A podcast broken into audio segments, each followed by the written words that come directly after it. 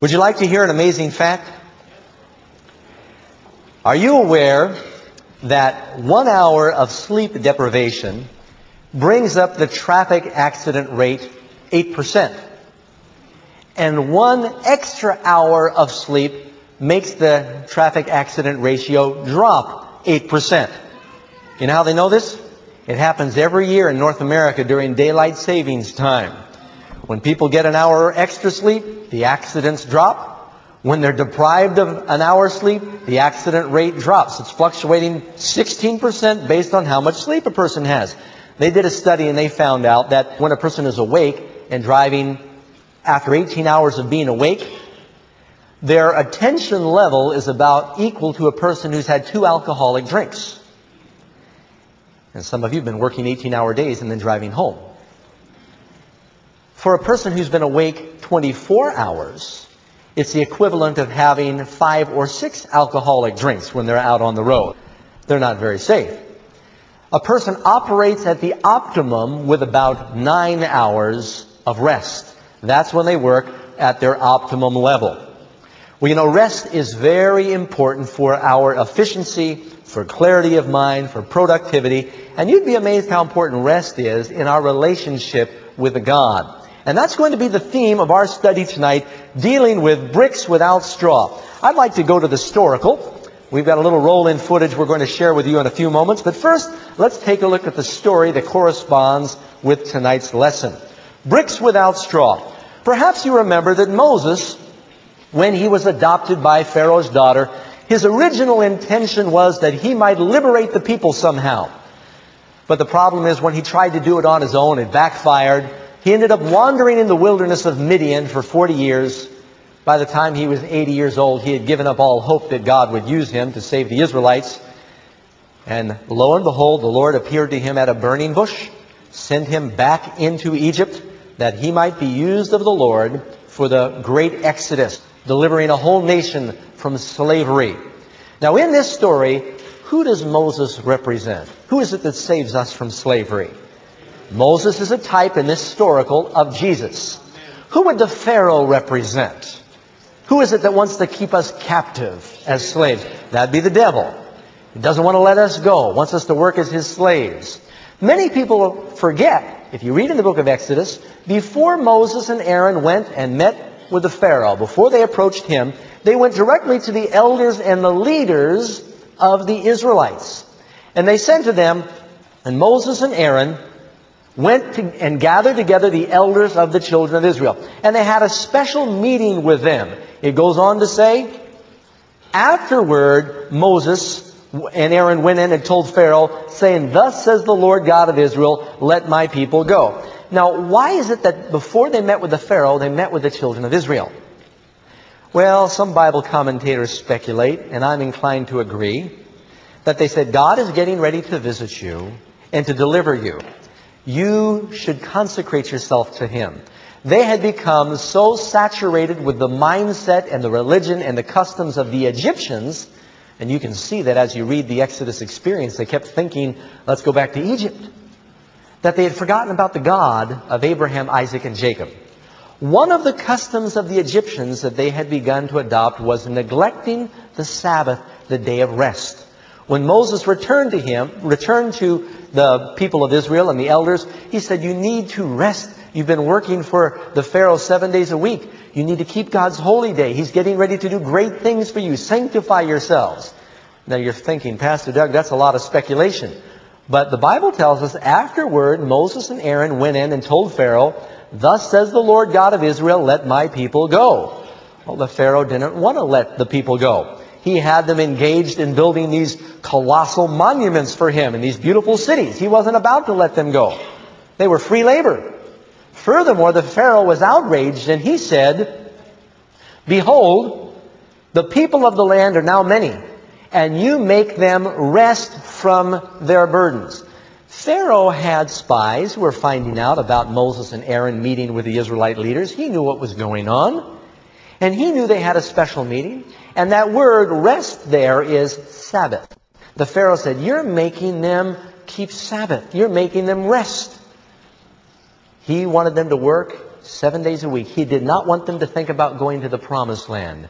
The devil wants people to work, work, work so that we do not think about eternity. We don't think about what the real purpose of life is. And there's more to it than that. So you're making them rest. You're making them Sabbath from their burdens. So the Pharaoh made things even harder. He said, Thus says the Pharaoh, I will not give you straw. Go ye, get you straw where you can find it. He now decided to intensify their workload. It goes on to say, Go therefore now and work, for there shall no straw be given you. He increased the workload. He made them go out and gather straw, and, then he demanded that they maintain the same quota of brick because it says in the Bible, it says in the book of Exodus, make them work so they do not regard vain words. In other words, do not think about the Word of God. Don't think about freedom. Don't think about the promised land. Just work, work, work. Now you know the devil uses the same tactics today to keep people so preoccupied with the cares of this life, we forget we're only here for a little while. And the main purpose for this life is to determine where we're going to spend eternity. That's a fact. But the devil keeps us so preoccupied with a constant spin of work that pretty soon we're the richest bodies in the graveyard. And we've forgotten what the purpose is. Well, the devil, the Pharaoh, could not keep them as his slaves. God sent a series of ten plagues. Finally, the Pharaoh was forced to release his grip, and then the people offered the uh, Passover lamb, and they began their journey from that point on. They made the great exodus out of Egypt. They spoiled their oppressors. They came to the Red Sea. The Egyptians followed after them. The Lord swallowed up the Egyptians in the Red Sea, and they were then on their way to the promised land in the wilderness. But after just a few days in the wilderness, they got hungry. And they cried unto the Lord and said, You brought us out here to starve us to death? And God began to rain something down from heaven. What was it called? Manna. You know what the word manna means? What is it? They didn't have a name for it. Never seen it before. And the Bible says six days a week, God rained manna down from heaven. They'd gather it, they'd bake it into loaves and, and uh, bread and, and uh, probably prepared it a variety of ways. But it did not fall the seventh day of the week. God said, gather twice as much on the sixth day because there wouldn't be any on the seventh day. Moses said, eat that today, for today is a Sabbath to the Lord. Today you're not going to find it in the field. Speaking of the seventh day or the Sabbath. Now some people think that God established the Sabbath for the Jews. And that uh, it's a special law just for them.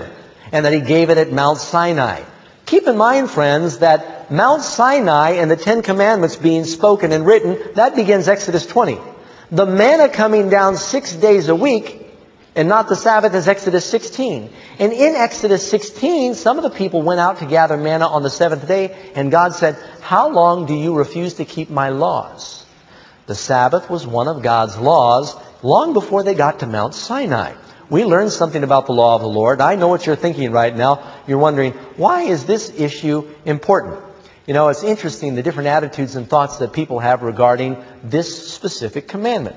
And I'll explain to you how this ties into prophecy in just a minute, but we're going to listen to some of the reactions that people on the street had regarding is the fourth commandment relevant today? I want you to listen for a moment to some of the reaction that we got on the streets here in Manhattan regarding this specific subject is the fourth commandment well, relevant I'm sure today? It's more, it's more relevant to a Jewish person than to me personally.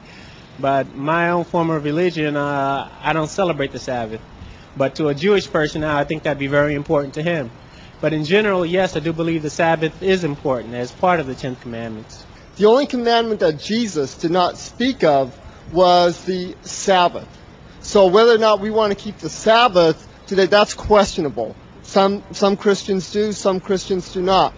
The fourth commandment, which is you shall keep the Sabbath, that is in, that's not necessarily important anymore. Uh, for some people, they find it important, but as far as to find ourselves righteous before God, it, it is not absolutely essential. We all have our Sabbath, but we should take our time, and whether it be Saturday, some people um, keep the Sabbath holy on Saturday, but to me, you should always set aside for God. You should always make time for God. I do believe that the Sabbath did happen on Saturday. I, I don't know. You know, fourth commandment, fifth commandment, whatever you may be. It's just it depends on what your beliefs are and certainly what your teachings were in regard to church, God, beliefs, them kinds of things. So an interesting spectrum of responses that we get on the streets, and I'm sure we could have stayed out there all day and had a, a large um, reaction from a, a number of different perspectives. Now, let me tell you something, friends, that I think is very important. First of all, what I want to say now, I'm going to talk about the Sabbath day. I'll just hit it straight on. I remember when I first learned this. And I want to begin by saying that I believe that there are many millions of spirit-filled, heaven-bound Christians that go to church on the first day of the week, which we call Sunday. What we're talking about is what does the Bible teach? You know, there's a lot of things that people have misunderstood over time that they were very sure of. Are you aware of the reason that a barber shop has a red and blue spiral around the old-fashioned barber shops? You know where that came from? Because doctors believe that when a person had a fever, it's because they had too much blood and they used to bleed them. How many of you remember reading this from history? They thought it was very scientific. And they'd have them grab onto this porcelain, porcelain spiral, and the barbers had the sharpest instruments. They'd bring people to barbers with a fever, and they'd get cut with often unsterilized instruments that had been shaving people. And they'd bleed them, and they thought if they got the, enough blood out, then the blood pressure would drop and the fever would go away. You had a fever because you had too much blood. Do you know that Aristotle said 2,000 years ago, the spider is an insect with eight legs. And for 2,000 years, scientists and uh, biologists repeated what Aristotle said. Spider's an insect with eight legs. Well, if you look at a spider, you find out it's got six legs, and it's not even an insect. It's in a, a whole different category. There's a lot of things that people assume that are not accurate. And last night we learned that the law of God is still intact. Most people have no problem with the Ten Commandments. I became very suspicious when I discovered that the Sabbath truth in particular unnerved people. It made them very uncomfortable. Let me tell you how I found this out. When I was living up in the cave, some of you heard my testimony this morning, and I accepted the Lord. Um, I went to church on Sunday. I began to visit a, a broad spectrum of churches. But I read in the Bible that it said that the seventh day was the Sabbath, and I looked at the calendar, and it said the seventh day is what we call Saturday. And so I went to the pastor, I said, why do we go to church on Sunday? Where's the scriptures for that? When did that change? And I asked about 10 different pastors, and I got 11 different answers. Sort of like what you saw in the interview. One pastor said, well, Doug, we're not under the law anymore. We're now under grace. We don't need to keep the Sabbath commandment anymore. I said, oh, I said, does that mean then we break the other nine commandments? He said, no, no, no, no. We only keep the commandments that appear in the New Testament. So I did a study and I found out that nine of the Ten Commandments are restated in the New Testament. There's one that is not restated. You know which one it is? It's not the Sabbath. It's the commandment that says, don't take the name of the Lord thy God in vain. Does that mean it's okay to break that one? The Sabbath is mentioned several times in the New Testament, contrary to what some people think and said. Went to another pastor. He said, Doug, Jesus rose on the first day of the week, and he then made that the new Sabbath day. I said, oh, all right, great. Where's the scripture? He said, well, we don't have a scripture where he specifically changes it, but we've got a long-standing tradition. I said, that doesn't make sense. And another one was very creative. He said, Doug, back in the days of Joshua, when he prayed and the sun stood still, Saturday turned into Sunday. they all had different references. And none of them, there was no command in the Bible. And so I became very suspicious. And they finally convinced me. What finally cinched it for me was I was doing a meeting just like this. And a minister interrupted me. And he said, Brother Doug, you're putting these people under the bondage of works. I said, what do you mean? He said, you're telling them to keep the Ten Commandments. I said, no, wait a second. Do you think God wants us to keep the Ten Commandments? And the minister said, no. And then he realized how silly that sounded. He said, yes. And then he said, nine of them. I said, so what, what you're telling me is the one commandment that we're supposed to forget is the only commandment that begins with the word remember. I said, that doesn't make sense. And I said, why are you accusing me of putting people under works? I'm telling them to rest. You're telling them not to rest. You're putting them under works. let's get to question number one, and I'll elaborate as we go on. This is going to be a fun lesson. And keep in mind, friends, we're not here to make anybody feel guilty or force anybody to do anything. We're going to study this issue because it's going to come up in prophecy, as you'll see in just a minute. Number one, did God make the Sabbath rest only for Israelites? You say the answers with me. Mark 2 verse 27. And he said unto them, The Sabbath was made for Jews. Oh, I missed that, didn't I? Sabbath was made for who? For man. And who said that? Jesus. He didn't say for Israel. Why? Because it goes back to the Garden of Eden. You know what else was made for man? The Bible says it's not good that man should be alone. So God made something else for man. What was it? A help meet. And that doesn't mean help meet expenses. That was woman. Do we still have women? Do we still need them? Do we still need the Sabbath too that God made for man? You know, there's some scriptures I want you to look at in Isaiah chapter 56. Take a look at this.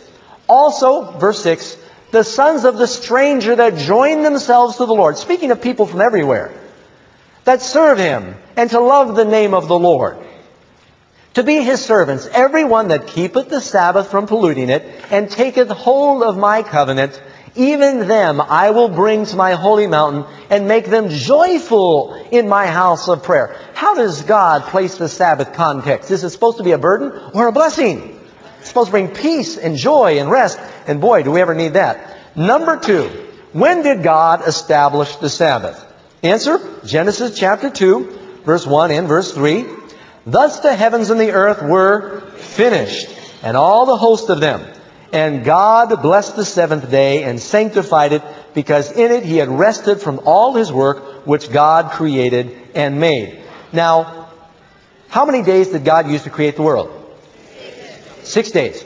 How many days in the week? Seven days. Why? Because he made one more day. He made one more day for a relationship. Now, let me explain something that I think is very important. Very, very important. Why this issue is so important to me? I'm not trying to superimpose a new law on people. The devil hates the Sabbath truth, and it's very simple. Because you cannot be saved without loving the Lord. You cannot be saved without knowing the Lord. Haven't we been emphasizing that? All love relationships are built in the context of time. What happens to a marriage when the husband and the wife stop experiencing quality time? It begins to erode and deteriorate. Do people fall in love just by looking at each other, or do they need to spend time communicating with each other? If you're going to love God, you need quality time with God where you lay aside your regular concerns and rest and you bask in His presence, you commune with Him, you spend sacred time with Him, dedicated for Him. Your relationship with Him will grow as a result. The devil does not want that to happen. And so he wants people to work and work and work so they, the relationship with God evaporates. That's why the Sabbath is so important. It is a context, a day that God has created. He's blessed for us to nurture our love relationship. Do we need it in this day and age where we are ultra stressed? I'll tell you what, friends. If there was ever a culture on the face of the world that was running to and fro like a bunch of mad chickens with their heads cut off, it's this age. And it's this city in particular. Just between my apartment and uh, this place, you got to spin and dodge and duck and do cartwheels just not to get bowled over by taxis and, and, human cargo roaring up and down the streets. And everybody looks so pleasant and relaxed and happy as they're going. You know, the medical industry, one of the number one products that's sold is antacid. There's so much ulcers and heartburn and stress and strain. And this is what's being borne out by the research. People are living under what we would call the age of rage. I don't know if you've got it in Manhattan. You don't have enough cars in Manhattan, but in LA, everyone's got a car. And even pets have cars in LA. And the, people are shooting each other because there's so much pent up rage and there's so much stress. Could there be a connection between the human race forgetting to rest in the Lord? I think there is. Number three, what day of the week is the Sabbath? And some of you will wonder, does it matter? We'll talk about that. What day of the week? Genesis 2, incidentally, in Genesis chapter 2, verse 2 and 3, how many people were in the world then? Two. What were their names? Adam and Eve. What was their religion? They were Jewish. and everybody else is too. No, they were, of course, God's children. They didn't have all these denominations back then. And on the seventh day, God ended his work which he had made, and he rested the seventh day from all his work which he had made, and God blessed and sanctified the seventh day. Now, did you notice that? The first time a number appears three times in Scripture, it's the Sabbath, and it says the seventh day, the seventh day, the seventh day. When you get to the last book of the Bible, there's a number that is often used to identify the beast. What is that number? 666. The very first book in the Bible, God says, I've got a number that identifies my relationship with you and my creative power, and it's the seventh day. When God says something three times, it is eternal. The angels around the throne of God go, holy, holy, holy. And when God says, the seventh day, the seventh day, the seventh day. Will you notice he didn't say a seventh day? What's the difference? Well, if I say, could you bring me a chair? Well, you could attempt to throw any chair in the room to me, right? But if I say, bring me the chair, you know I'm speaking of a specific chair. A means something. The means a definite article. When God said the seventh day, he was being very definite. There's a lot of traditions that people have come to embrace that we later discover are not accurate. Like uh, the moon is not made of cheese, as they once said. Of course, that was just a children's fable. But scientists at one point said that the world was flat, that you would sail off the end.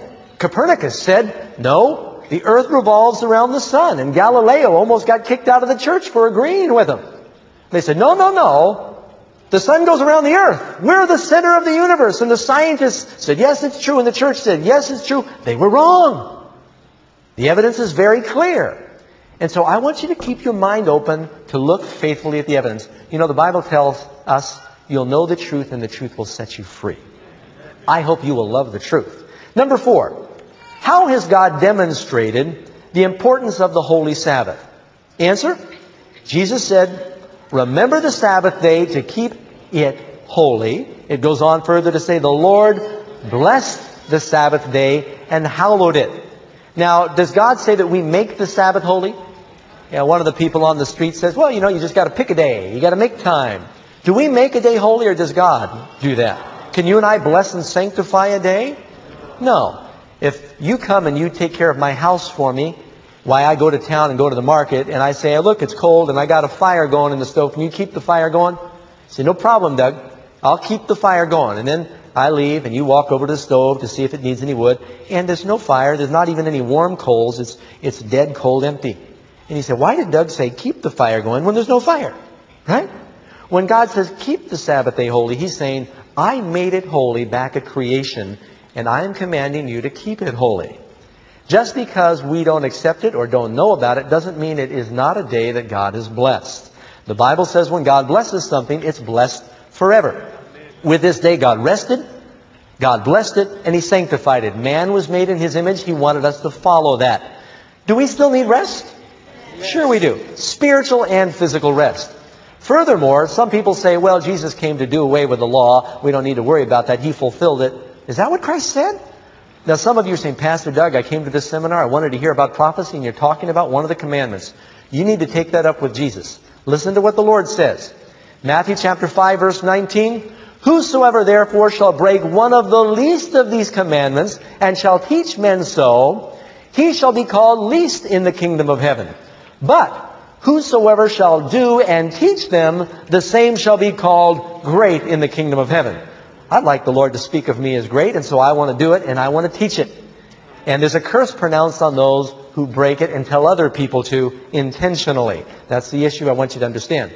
Number five, of what two precious things does God say the Sabbath is a sign? You can read in Exodus chapter 31 verse 17. It says, It is a sign between me and the children of Israel forever, for in six days the Lord made heaven and earth. So one thing, it's a sign of Him being the maker, the creator. And He will recreate us. How many of us need Him to create a new heart in us? The Sabbath is a sign that He can recreate our hearts. Furthermore, if you go to Ezekiel 20 verse 12, it says, I gave them my Sabbaths to be a sign between me and them, that they might know that I am the Lord that sanctifies them. He redeems and sanctifies and He creates.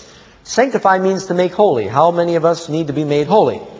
Now, the first part of that answer says the Sabbath is a sign between me and the children of Israel. Some of you are saying, there it is, Doug. It's between the children of Israel and God. It has nothing to do with Christians. Are we under the new covenant or the old covenant today?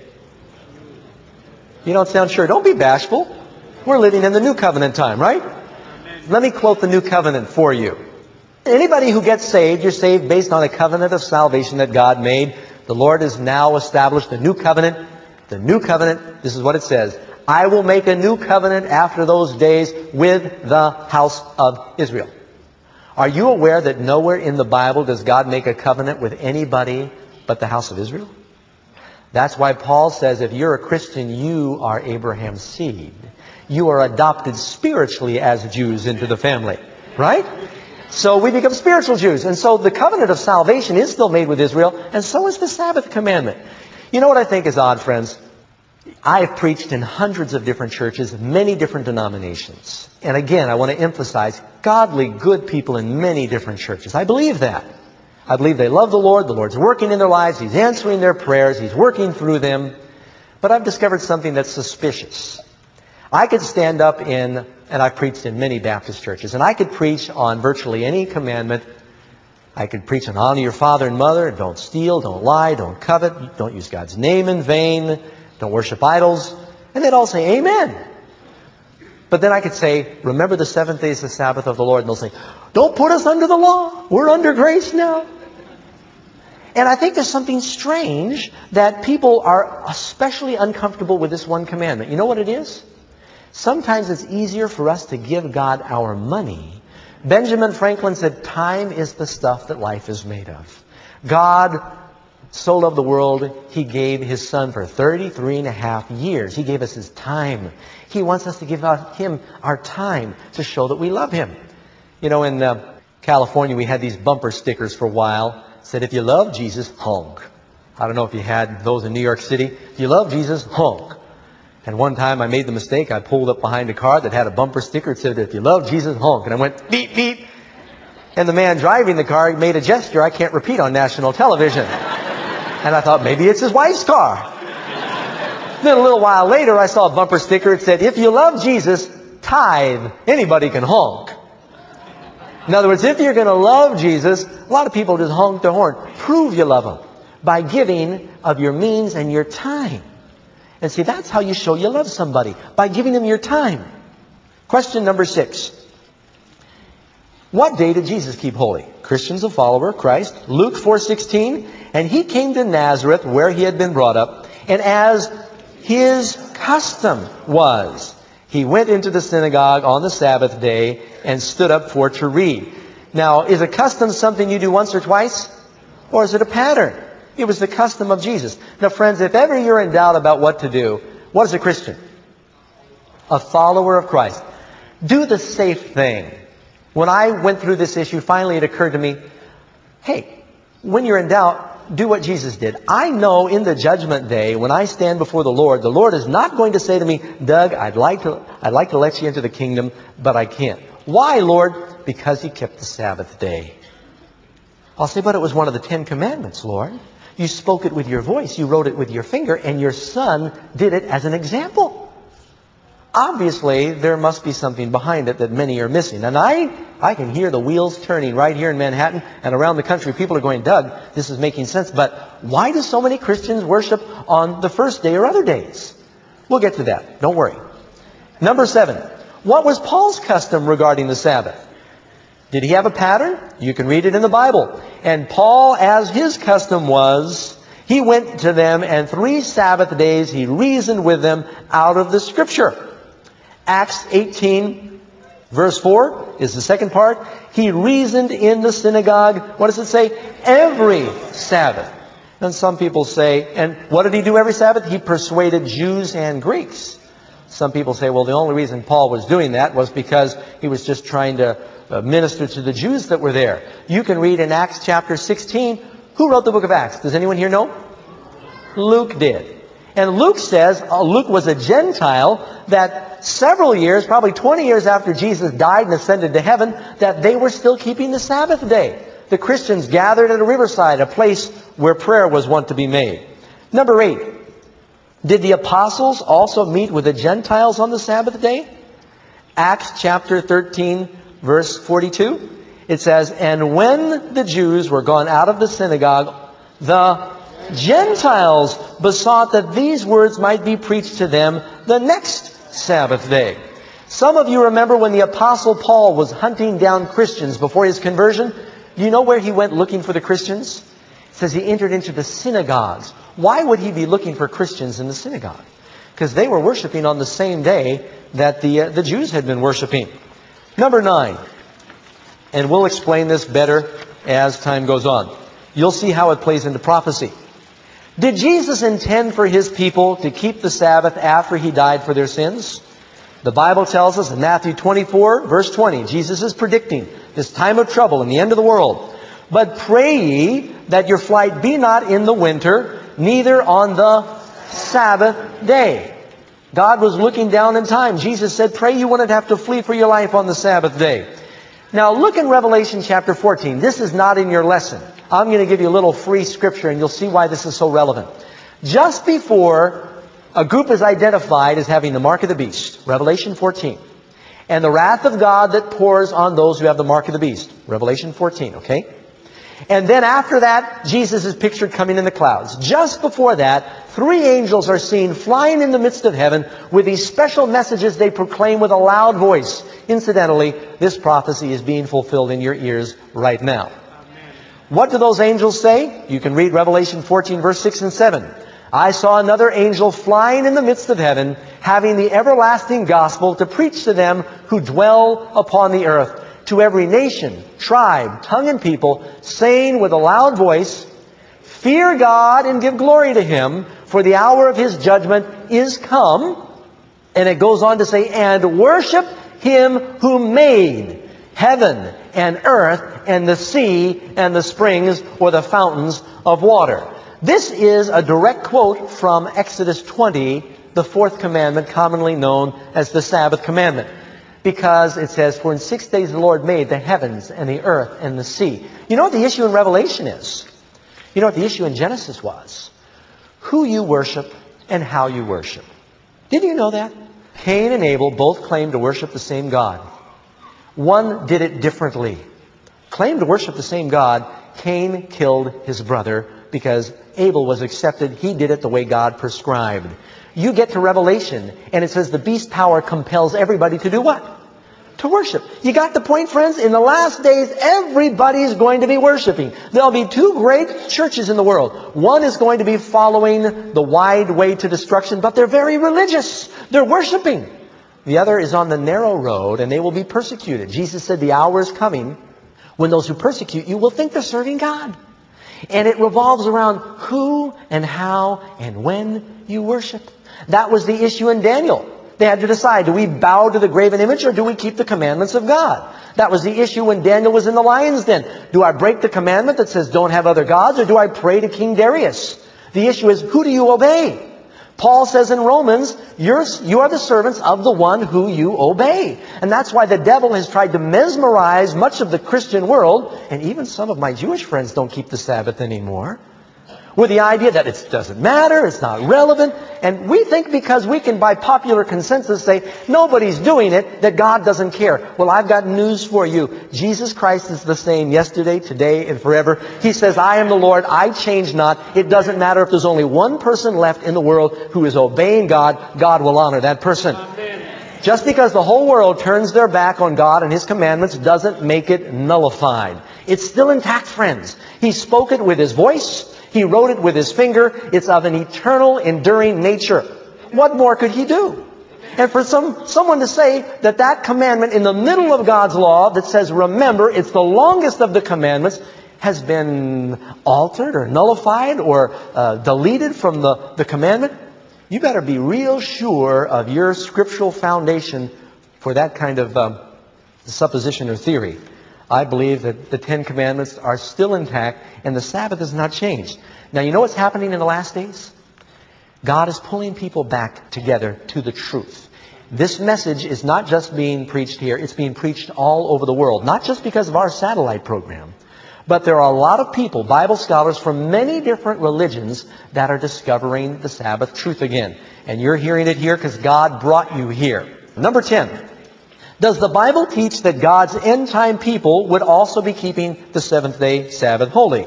Well, let's look at Revelation 12, 17. You tell me what you think. And the dragon, who's that? And the devil was wroth. That means furious with the woman, the church. And he goes to make war with the remnant or remainder of her children. What's the characteristic they have? That keep the commandments of God. Now, does that mean keep some of them some of the time? No, it means keep all of them all of the time. If you read Deuteronomy chapter 5, the Lord is speaking there. I think it's verse 29. Moses says, or God says there, Oh, that there was such a heart in them that they would fear me and keep all of my commandments always that it might be well with them and their children forever. If we're keeping some of them some of the time, everybody does that. I've been in and out of jail and prison, and everybody I ever met keeps some of them some of the time. God wants a people who are consistently surrendered to do His will. Right? There needs to be a consistency there. Furthermore, it says in Revelation 14:12, "Here is the patience of the saints. Here are they that keep the commandments of God."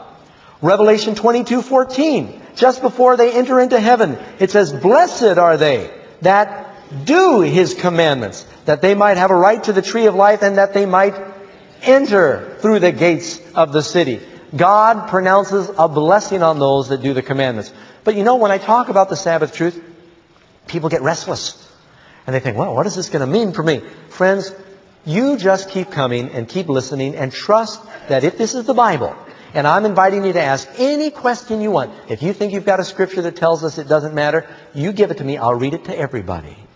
I've been through this. I've asked all the questions. And you owe it to yourself to hear the whole thing out and then deal with the Lord and say, what do you want me to do about this? But just right now, take the information in and pray about it. Does that sound fair? Be honest with your own soul before you lie to yourself. Number 11. I want to read a scripture to you. It's in uh, James chapter 2 verse 10. For whosoever shall keep the whole law and yet offend in one point, he's guilty of how much? Does one commandment matter to God? I think it does. All right, now number 11. Will all the saved in heaven keep the Sabbath? Isaiah 66, we read, For as the new heavens and the new earth, which I will make, shall remain before me, says the Lord, so shall your seed and your name remain.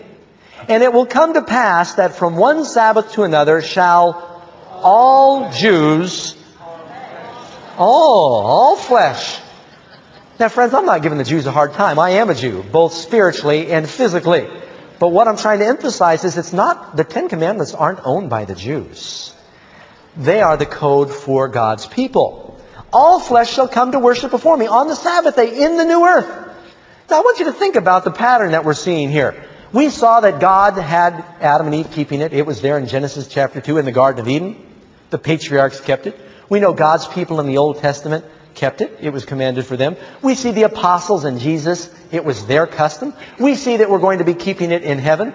Doesn't it seem peculiar to you that God would say, what you do between the time of the apostles and the second coming, that doesn't matter. I don't care anymore. That wouldn't be consistent, and our God is very consistent. Amen? Number 12. Can can we be certain that the present seventh day of the week, or Saturday, is the same Sabbath that Jesus kept holy? This is a common question. People say, well, how do we know what day is the Sabbath day? Uh, it's been changed. The calendar's been changed, and we can't be sure, and time has been lost track of. Have you heard these things before? Oh, you can be sure. First of all, my question would be, well, if you don't know what day Saturday is, then you also don't know what day Sunday is either, right? So you got a problem either way. But I think that we can know. Luke chapter 23, the Bible gives you the best answer. It says, And that day was the preparation, or the sixth day where they prepared for the Sabbath, and the Sabbath drew on. And it says, And they returned and prepared spices and ointments and rested the Sabbath day according to the commandment. Now, I don't want to rush on to the rest of the answer without emphasizing something you must not miss. Jesus walked with the disciples and taught them for three and a half years. After three and a half years at his side, when he died on the cross and the sun was going down and they had not yet finished preparing his body, rather than do something they thought would disappoint their Lord, they laid his cold body in the tomb. They said, we do not have time before the Sabbath to finish anointing his body. They went home and they kept the Sabbath according to the commandment. If Christ had been teaching them that it didn't matter or it was insignificant or not important, then why would they neglect this labor of love right here at the end of his ministry? Of course Jesus endorsed the Sabbath day. Matter of fact, Christ died before the Sabbath began and rested from his work of saving the human race and then rose Sunday morning to continue his work as our intercessor and high priest. Amen. He even kept the Sabbath in his death. Amen. The idea that Jesus said it was negated or abolished is ridiculous. You go on to the rest of the answer here. Now on the first day of the week, they came to the sepulchre. What day of the week did Jesus rise? We call it Easter. Easter Sunday, okay? Now, is it important that Jesus rose Sunday? Some people say Sunday is now the Christian Sabbath because Jesus rose that day, and I admit it is important. Baptism is something God gave us to commemorate the resurrection. You'll find no scripture that says remember the resurrection with a new Sabbath day. There was nothing wrong with the old one. When God made the Sabbath day, was there sin in the world yet? No, it was part of His perfect plan. Now, there were other ceremonial Sabbaths that were established long after yearly Sabbaths that the Jews had, but the Sabbath of the Ten Commandments was part of His perfect plan. There was no need to change it. So let's look real quick at the evidence here. The preparation day, or what we would call the preparation day, is what? Friday. And then, sandwiched between the resurrection, you've got the Sabbath day, or what we commonly call Saturday. And then that's followed, of course, by the first day, or what we have as Sunday. And if you don't believe Pastor Doug, then maybe you should get the dictionary. And in the dictionary, you'll read seventh day. What does it say? Saturday, the seventh day of the week. Get the encyclopedia out. Some people will say, well, hasn't there been some change in astronomy or the calendar that affects the weekly cycle? Someone wrote a letter to the U.S. Naval Observatory asking that question, and they said, there is no change in the calendar that in any way has affected the continuity of the weekly cycle. You have something in your lesson I hope you'll notice. It's at the very back. There was a change in the calendar in 1582. Pope Gregory XIII made a 10-day adjustment. And the Thursday the 4th of October was followed by Friday the 15th. Well, that might mess up your day planner a little bit, but Thursday was still followed by what? No change in the calendar ever affects the weekly cycle. From the day of Adam to the present, it's been 1, 2, 3, 4, 5, 6, 7. 1, 2, 3, 4, 5, 6, 7. The weekly cycle doesn't need any changing. I think if you examine the evidence, friends, biblically, you're going to find that the weight of evidence uh, about Saturday being the Sabbath is very substantial, whereas the first day being the Sabbath, I'd invite you to share those scriptures with me and I'll read them to everybody. Maybe God has an appointment for you that you've been missing. You've been missing a blessing. Could it be?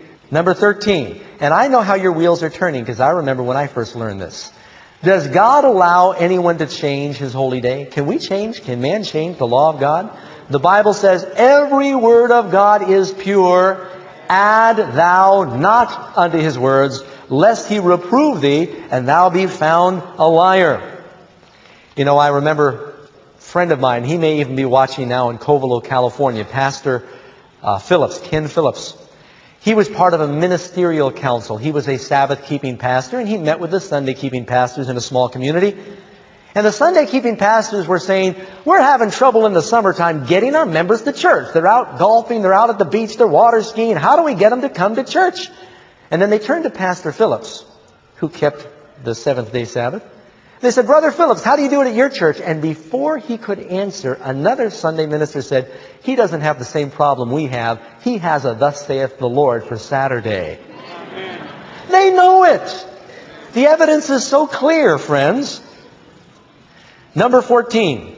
When does the Sabbath begin and end? Leviticus chapter 23 verse 32? It's not at midnight. They didn't keep time that way. The Bible says from even unto even you shall celebrate your Sabbath. Now some of you are shocked and you're not saying the answers with me. I still want you to call out the answers. Did you do your lessons? Oh, good for you. And I hope you at home, you can still, those of you watching on TV, call out the answers. Mark 132, and at even when the sun was set.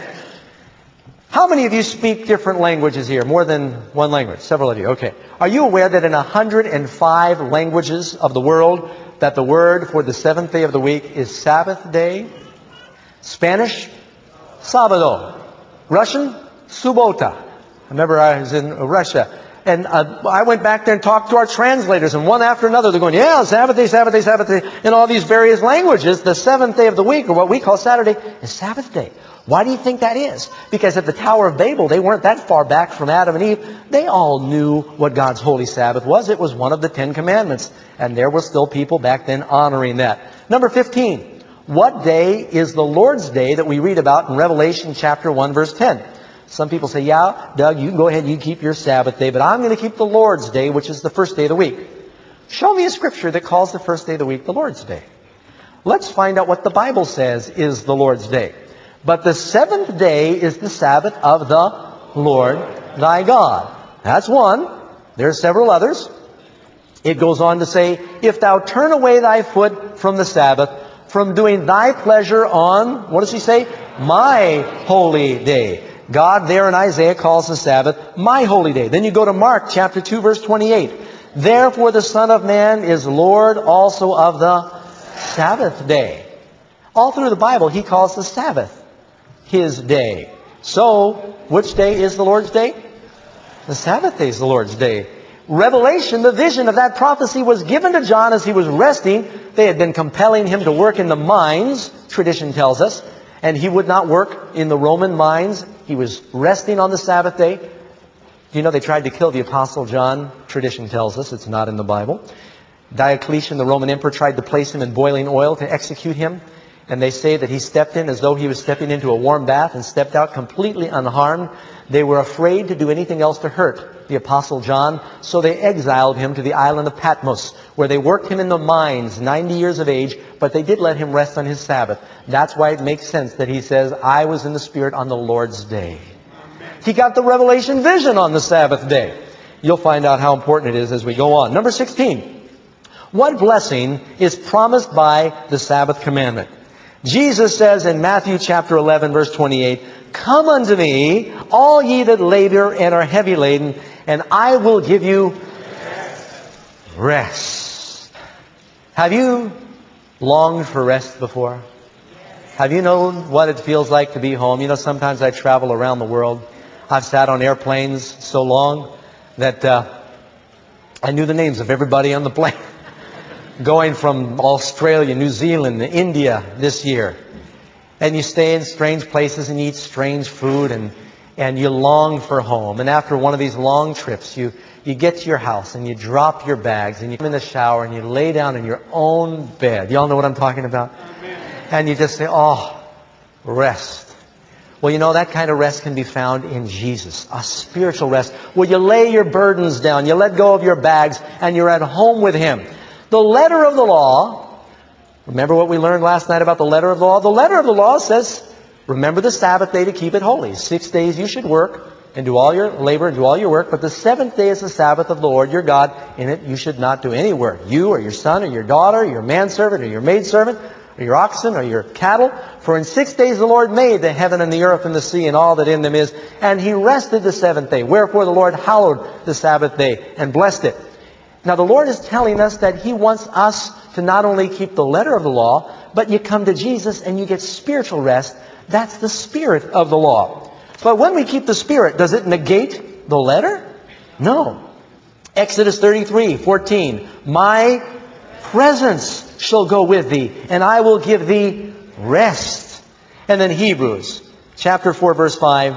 If they enter into my rest. And the word there for rest is sabbatismos. It means Sabbath rest.